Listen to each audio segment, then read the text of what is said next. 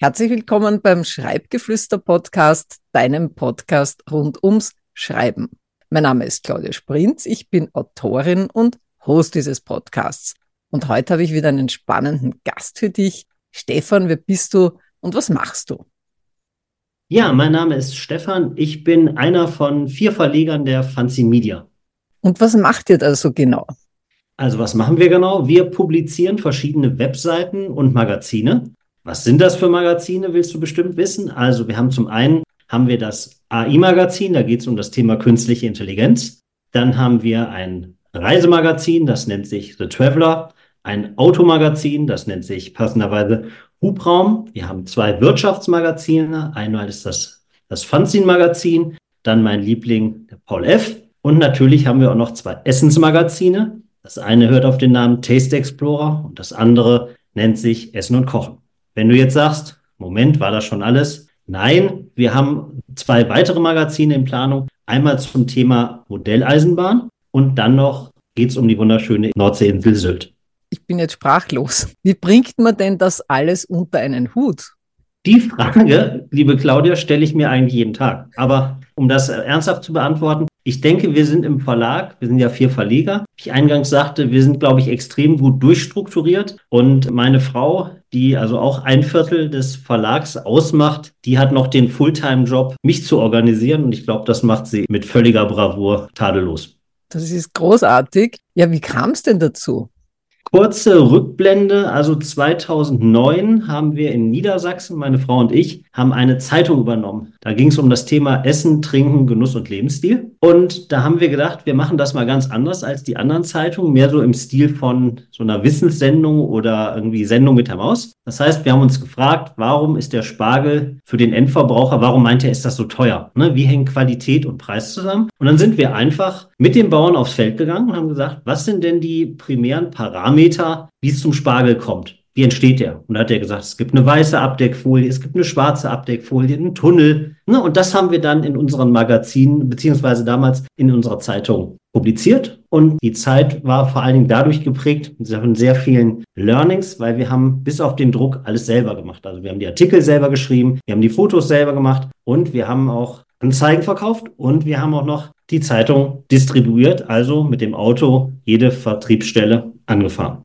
sehr beeindruckend. Und wenn ich mir das heute so anschaue oder wie kann ich mir das heute vorstellen, vor allem für Laien, die ja noch nie bei so einer Medienproduktion hinter die Kulissen geschaut haben, wie entstehen denn eure Magazine oder wie entsteht ein Beispiel eures Magazins?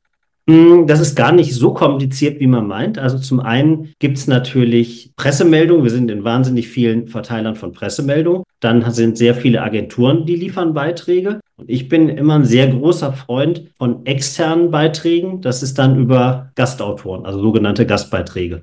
Und warum sind diese Gastbeiträge für euch überhaupt interessant, wenn ihr ohne dies schon sehr viele andere Neuigkeiten von anderen bekommt? Hm, du kennst es oder ihr kennt das bestimmt. Man läuft ja sehr schnell Gefahr, betriebsblind zu werden, ne? weil man in seinem eigenen Kosmos agiert. Und in dem Moment, wo ich auf Gastbeiträge von externen zugreife, tauche ich in komplett neue Welten ein und kriege auch dementsprechend die Sichtweiten von den Autorinnen und Autoren mit. Das heißt, es ist eine Bereicherung auch für das Medium, wenn jemand externes für euch schreibt. Und sind das schon fixe Gastbeitragsautoren, Autorinnen, Journalisten, Journalistinnen? Wie kann man sich das vorstellen? Also, wenn du jetzt deinen Podcast jetzt zum Beispiel hörst als Schriftstellerin und hörst, ja, die Claudia hat da jemanden, der hat verschiedene Magazine und du schreibst sowohl ein Fachbuch über Rasenmäherroboter und dann hast du aber auch zeitgleich noch einen Fantasy-Roman geschrieben. Ja, und jetzt würde ich, wenn ich der Zuhörer wäre, auf den das zutrifft, würde ich Folgendes machen. Ich würde dir, Claudia, eine E-Mail schreiben und würde sagen, hast jetzt doch den Stefan da zu Gast. Was hältst du denn von der Idee, wenn wir gemeinsam dem mal vorschlagen, eine Seite zu machen, wo es um neue Buchbesprechungen geht oder um Buchvorstellungen? Ja, der eine Vorteil, der sich damit ergibt, ist, Du bekommst eine sehr schöne Bestätigung, dass dein Podcast gehört wird. Du kannst dich natürlich dann mit dieser Bestätigung an mich wenden, der sich darüber freut, dass unser Podcast gemeinsam gehört wurde. Und du kannst auch noch ein Thema unterbreiten. Das wäre jetzt zum Beispiel so meine Herangehensweise, wenn ihr damit an mich geratet. Ich bin für viele Sachen offen, weil ich denke, wir sind weit davon entfernt, bei Verlegern so dieses dieses Thema irgendwie Jahrmarkt der Eitelkeiten zu spielen. Ja, so nach dem Motto, ich interessiere mich nur für Thema A, B und C und alles andere interessiert mich nicht. Ja, der Leser selber oder das Zielpublikum heute, das ist so stark differenziert, das kann man gar nicht mehr klar zuspitzen. Und wer sagt, was meint denn der damit? Unsere ganzen Magazine laufen ja unter sowohl unter Weekly, das ist ein Lesezirkel oder ein Flatrate-Lese-Abonnement heißt das genau. Dann gibt's noch das Share Magazine und United Kiosk. Und jetzt nehmen wir das lustige Beispiel. Da ist eine Studentin, die ist 22 Jahre und die hat dieses Readly-Abo. Und jetzt gibt sie aber jeden Abend ihrem Vater das Tablet. Und der schaut prinzipiell nur Automagazine an. Das heißt, für Readly wird erfasst, ein 22-jähriges Mädchen interessiert sich nur für Automagazine. Und dementsprechend, vielleicht kann, ist das jetzt ein bisschen leicht geschildert, aber es ist unheimlich schwer, den Leser einzuordnen. Und wenn du was hörst, dann sagst du ja auch, Mensch, bei dem Artikel musste ich an einen Bekannten, an einen Freund denken und du leitest den Artikel weiter. Deswegen ist es auch immer wichtig, dass man so ganzheitlich auf die verschiedenen Themenwelten guckt. Das ist sehr, sehr interessant, weil ich glaube, dass sich das jetzt aufgrund der Veränderungen der letzten Jahrzehnte auch in der Medienlandschaft stark geändert hat. Und kann ich gut nachvollziehen, warum Gastbeiträge für euch interessant sind. Und jetzt, wenn jemand zum Beispiel jemanden im Freundeskreis hat, der vielleicht das nur so irgendwann einmal gehört hat, sich dann nicht mehr daran erinnern kann, wer ich bin, sondern nur, dass man wo Gastbeiträge einreichen kann. Was würdest du denn der Person empfehlen, die sowas gerne mal machen möchte? Genau, also erstmal ist, glaube ich, immer wie bei allen Branchen auch, man sollte sich intensiv damit beschäftigen. Also jetzt in meinem Fall, da ist jemand, der ist zum Beispiel nach Spanien ausgewandert und schreibt von dort aus Liebesromane oder er schreibt Fachbücher oder was auch immer. Jetzt könnte er natürlich sagen, Auswandern oder er will über das Thema Auswandern sprechen, das könnte man vielleicht wunderbar in diesem Reisemagazin verorten. Also würde ich mir an seiner Stelle unser Reisemagazin angucken, würde dann so ein bisschen schauen, wie ist denn da die Tonalität, wird da geduzt, wird da gesiezt, gibt es solche Berichte schon? Und dann einfach mit einem vielleicht so drei bis sieben Zeiler kurz schreiben, ich bin Marianne, bin ausgewandert nach Mallorca, mach dies und jenes. Ich könnte mir vorstellen und dann wichtig, eine Verbindung zu schaffen, was könnte der Mehrwert für den Leser sein? Ja, dass die Marianne da ihre Expertise in einem Gastbeitrag kundtun will, das ist das eine, das wäre so für sie, das sag mal die Win-Situation. Dann sollte sie sich vielleicht auch in den Verlag versetzen und sagen, was wäre denn jetzt die Win-Situation? Und die Win-Situation ist immer, dass der Verlag einen interessanten Beitrag für die Lesenden schafft. Und dementsprechend könnte sie sagen, mit meinem Beitrag könnte man auf das Thema Auswandern näher eingehen. Das ist sehr, sehr interessant. Ich denke, das ist für viele, die sich das jetzt anhören oder ansehen, relevant, weil das ist sicher so ein Traum, den viele, die gerne schreiben, sei das jetzt für klassische Medien oder auch woanders, dass man vielleicht dann irgendwo anders mal auch unterkommen kann, beziehungsweise auch jene, die vielleicht irgendwo Experte, Expertin sind, dass die gerne auch mal in einem Medium unterkommen möchten mit ihrer Expertise und wenn es darum geht, Journalisten, Journalistinnen kennenzulernen. Was würde würdest du denn diesen Leuten empfehlen? Wie kann man die herantreten? Weil die klassische Presseaussendung hat ja schon lange ausgedient. Es sind viele, glaube ich, in der digitalen Welt gar nicht so greifbar, wie wir das jetzt zum Beispiel sind. Wer jetzt komplett sagt, ach hier mit dem Internet und so, ich habe da, ich habe da immer noch so meine Zweifel. Man kann ja auch ganz analoge Wege gehen. Also wenn wir uns überlegen, es gibt unheimlich viele Veranstaltungen. Bei diesen Veranstaltungen gibt es immer Medienpartner. Medienpartner können Zeitungen oder Verlage sein. Das heißt, ich könnte ein Event besuchen, könnte im Nachgang, wenn dann, also entweder ist dort ein Pressevertreter, den kann man ansprechen. Jetzt ist aber oft so, man ist ja auf dem Event nicht alleine, dann stürzen sich hunderte von Leute auf einen Journalisten, der von der Zeitung ausgesandt war. Man kann das aber auch wieder, so wie wir es vorhin besprochen haben, komplett anders angehen, dass man einfach im Nachhinein den Veranstalter anschreibt und sagt, wollte mich nochmal für die Veranstaltung bedanken, habe tolle Kontakte gemacht. Meinen Sie, sind in der Lage oder sind Sie netterweise so freundlich und können mir nochmal einen Kontakt zum Journalisten herstellen, weil ich habe dies und jenes, was ich da gerne anbringen möchte. Ich glaube, das ist auch immer so ein bisschen, gibt ja sowas wie eine, so eine Chemie zwischen den Leuten und auch ein Gespür. Ne? Und dann sieht man ja schon, ist der Veranstalter der Typ, dem man zutraut, dass er eher der Netzwerker ist? Oder ist das jemand, der froh ist, einfach nur seine Veranstaltung gemacht zu haben? Ich glaube, so ein bisschen Menschenkenntnis schadet da bestimmt nicht. Aber wie gesagt, das Thema so Veranstaltungen und Events über Medienpartner dort reinzugehen. Oder es gibt ja auch Nachberichte von Veranstaltungen. Könnte man dann mit einem guten alten Leserbrief auf was eingehen und könnte vielleicht auch sagen, hier sehr schöne Artikel, also natürlich auch nur schreiben, wenn es so ist, zu sagen, ich habe auch noch zu Ihrem Thema oder zu Ihrer Sichtweise, hätte ich noch eine wunderbare Ergänzung. Und dann sieht man, ob der äh, Journalist darauf reflektiert und sagt, prima, das ist eine ganz gute Sache. Ich glaube, entscheidend ist, man sollte da vielleicht nicht seine krampfhaften Werbebeiträge dort einbringen. Ne? Also wenn jetzt irgendeine Veranstaltung ist und dann komme ich jetzt und es ging um, was weiß ich, irgendwas, Technologie und dann sage ich, hey, ihr müsst unbedingt meinen Fantasy-Roman da vorstellen. Da darf man sich dann halt auch nicht wundern, wenn man dann vielleicht auch ein bisschen stroffer abgewiesen wird.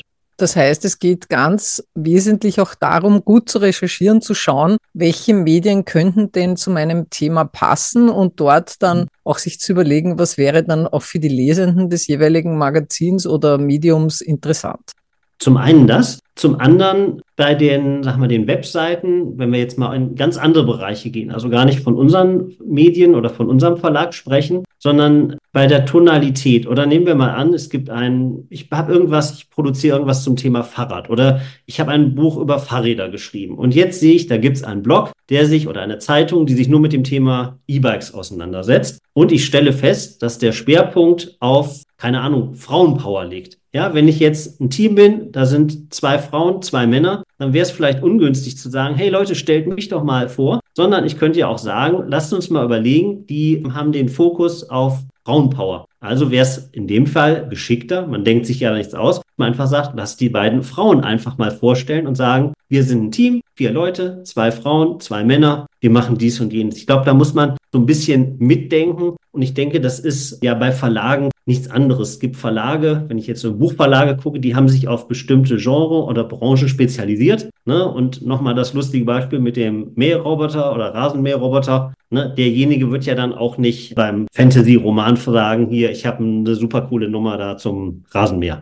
Da wird wahrscheinlich auch in, bei den Magazinen nicht irgendwie ein Kochmagazin relevant sein, sondern eher eines, wo es um Haus und Garten zum Beispiel geht. Genau. Jetzt haben wir in der Vorbesprechung darüber gesprochen, es gibt die sogenannte Königsklasse bei den Gastbeiträgen. Was ist denn darunter zu verstehen?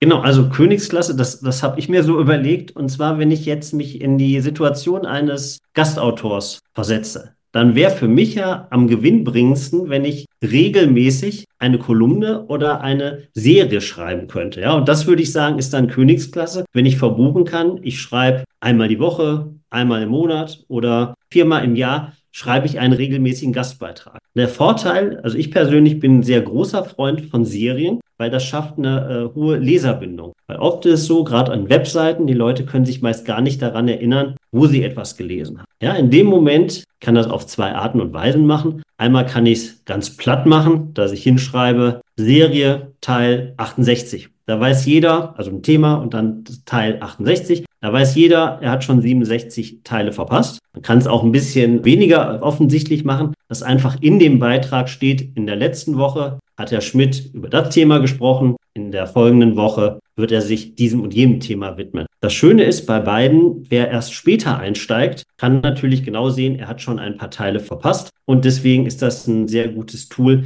sowohl für den Gastautor, aber auch für den Verlag, den Leser an sich zu binden.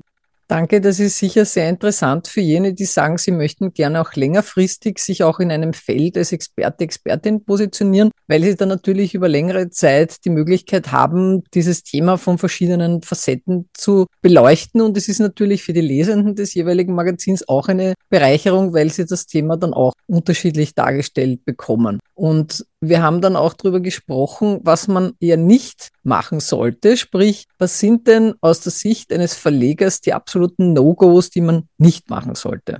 Vielleicht ist mir eben noch eingefallen zu der Serie. Thema Zeitmanagement. Also ganz wichtig ist, man sollte erstmal nur das anbieten, was man dann auch halten kann. Ne? Also nachher biete ich jemandem an, hey, ich mache euch eine hundertteilige Serie im ganzen Jahr und nach zwei Tagen ist mir dann der Inhalt ausgegangen. Also wichtig ist, dass man da auch mit Puffer arbeitet und diesen Puffer vielleicht auch dem Verlag zur Verfügung stellt. Ne? Und vielleicht ist der erste Satz ja auch nicht, wenn man als Gastautor anfängt, ich kann euch eine 100 Seite, 100-teilige Serie anbieten, sondern startet ja erst, ähnlich wie im Fernsehen, gibt es ein Pilotprojekt, wenn das ankommt, setzt man das fort. Ne? Und dementsprechend auch so ein Verlag, der eine plant mehr, der andere plant weniger, macht es natürlich auch Sinn zu sagen, gut, wir machen die Serie und ich schicke euch einfach schon mal drei oder vier Teile. Die habt ihr dann als Puffer. Ne? Und wer kennt es nicht? Wer arbeitet lieber mit Leuten zusammen, bei denen das reibungslos und unkompliziert klappt, als wenn dann jeder sagt, ach hier, ich habe mich bei Teil 2 nochmal vertan und ich muss hier noch was ändern. Das macht die Sache unnötig, unproduktiv. Um die Frage zu beantworten, was nicht so gut ankommt. Ich glaube, da ist natürlich jeder, also erstmal sitzt an jeder Seite von dem Rechner sitzen Menschen und keine Maschinen. Ja, dementsprechend, wie kommuniziere ich, ist natürlich schon sehr wichtig. Aber so der Klassiker ist, die Leute schicken eine im Gießkannenprinzip eine Pressemeldung raus. Die schicken die an jeden. Ja, und die Leute, die dann besonders nicht so positiv auffallen, die rufen halt zwei Tage später an und fragen, ob die E-Mail angekommen ist. Ich kann euch sagen, die meisten Verleger sind schon, die digital unterwegs sind, sind schon lange im Geschäft und die haben auch verstanden, dass es einen sogenannten Spam-Ordner gibt. Da landen E-Mails und da schauen die auch regelmäßig rein. Schön ist auch immer, wenn man sich in die Lage von anderen versucht zu versetzen. Ja, es ist ja natürlich nicht so, dass der Verleger oder der Redakteur oder derjenige, der dafür zuständig ist, den ganzen Tag nur auf eine E-Mail wartet. Der kriegt sehr viele E-Mails. Ja, und dementsprechend, wenn dann einer seine halbe Lebensgeschichte da erzählt, ist das meistens auch ein K.O.-Kriterium. Dementsprechend würde ich das kurz und knackig halten. Man sieht ja dann auch, kommt dann Interesse und natürlich kann man auch nochmal nachfragen. Aber ich denke, zwischen Versenden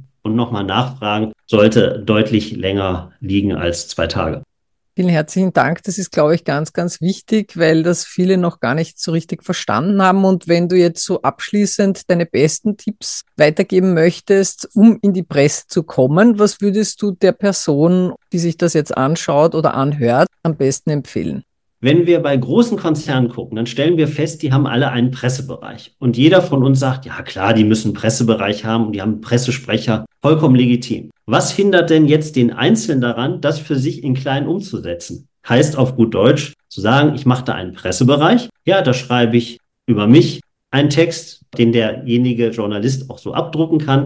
Ich lade ein Foto von mir hoch, idealerweise in verschiedenen Größen, also nicht nur 72 dpi, sondern auch 300 dpi für den Druck. Und ganz wichtig, wenn ich irgendwo eine Veröffentlichung habe, ob das jetzt in einem Blog ist, ob das in einem Printmagazin ist, in einem E-Paper, vollkommen egal, dann ist es auch nicht schlecht, wenn man darüber spricht. Ja, also dann macht man einfach, das hat auch nichts mit irgendwie überheblicher Darstellung zu tun, ja, oder Selbstbeweihräucherung, sondern man macht dann einfach nochmal einen Bereich. Da steht dann drin, die Presse über mich oder ich in der Presse oder wie gesagt, die meisten können ja das noch schöner formulieren. Und dann fragt man einfach bei dem Verlag an, kann ich netterweise euer Logo nehmen? Dann nimmt man das Logo oder ihr kennt den Klassiker bekannt aus. Ja, und jetzt sagen natürlich viele, ja, ich möchte aber eigentlich nur da die riesengroßen Namen stehen haben oder ich mache gar nichts. Muss ich natürlich auch mal in die Lage von einem Journalisten versetzen. Nehmen wir mal an, es ist ein großer und demjenigen ist jetzt 20 Minuten vor Redaktionsschluss, ist ihm irgendwie eine halbe Seite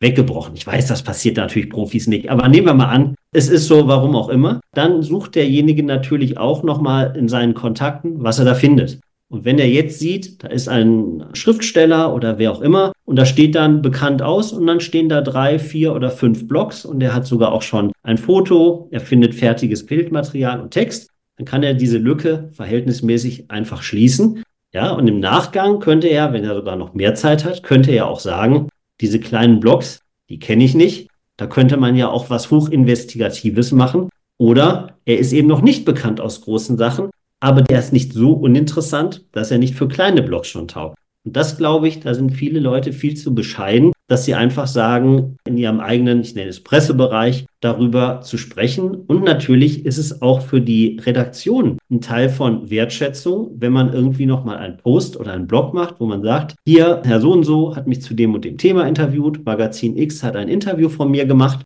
und die dann halt auch nochmal erwähnt und taggt. Und das machen halt viele nicht. Ich weiß nicht warum. Wichtig ist vor allen Dingen auch, was habe ich zu dem Ganzen für eine Erwartungshaltung? Also wenn ich jetzt sage, ich erscheine in einem Blog und am nächsten Tag kommen die Leute und mit den Geldkoffern und sagen, wir wollen tausende deiner Bücher bestellen oder wir wollen dein Produkt kaufen, Ich weiß nicht. Also dazu gehört eine gesunde Erwartungshaltung und vor allen Dingen, wir wissen ja auch alle, wer sich so ein bisschen mit Thema Strategie auseinandersetzt, es ist ja die Summe der Einzelteile. Ne, das ist genau wie bei Social Media. Ich mache zwei Postings, ich mache vier Videos. Wenn ich dann erwarte, dass mich alle kennen, wird schwierig. Und so muss man auch dieses Thema Pressearbeit und Gastbeiträge irgendwo zu distribuieren als Teil so des Gesamten sehen von einer ganzheitlichen Strategie, um das Wort ganzheitlich nochmal einzuwerfen, ja. Vielen herzlichen Dank. Das war ja fast schon ein Kurs in PR-Arbeit. Das ist ja unglaublich.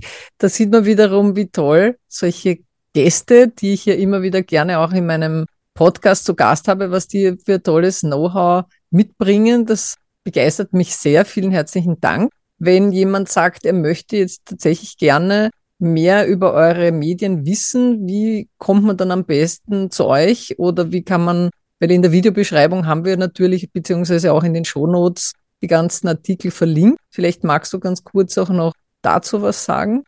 Also wie gesagt, kann ich nur aufgreifen in die Shownotes, weil du hast ja so viel notiert und so viel geschrieben dazu. Also da findet ihr sämtliche Magazine mit den gesamten Webseiten. Wenn ihr jetzt sagt, okay, kann ich mir alle nicht merken oder habe ich schon wieder vergessen, bei LinkedIn, der Business-Plattform, da findet ihr mich unter Stefan Knie, also Stefan mit F und Knie K-N-Y. Gibt es zum Glück nur einen und da könnt ihr mich dann einfach auch anschreiben, wenn ihr mögt. Vielen herzlichen Dank, lieber Stefan, dass du bei mir zu Gast warst, dass du so ausführlich über deine oder eure Magazine und wie komme ich in die Presse erzählt hast. Das war sehr, sehr bereichernd.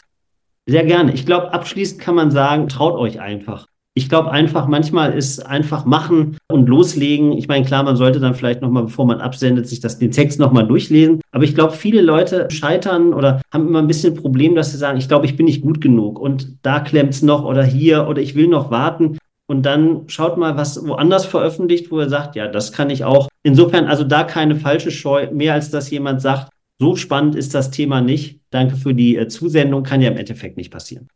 Vielen herzlichen Dank lieber Stefan, und dir als Zuseher, Zuseherin bzw. Zuseher, Zuhörerin danke ich recht herzlich, dass du bis zum Ende mit dabei warst und bis zum nächsten Mal.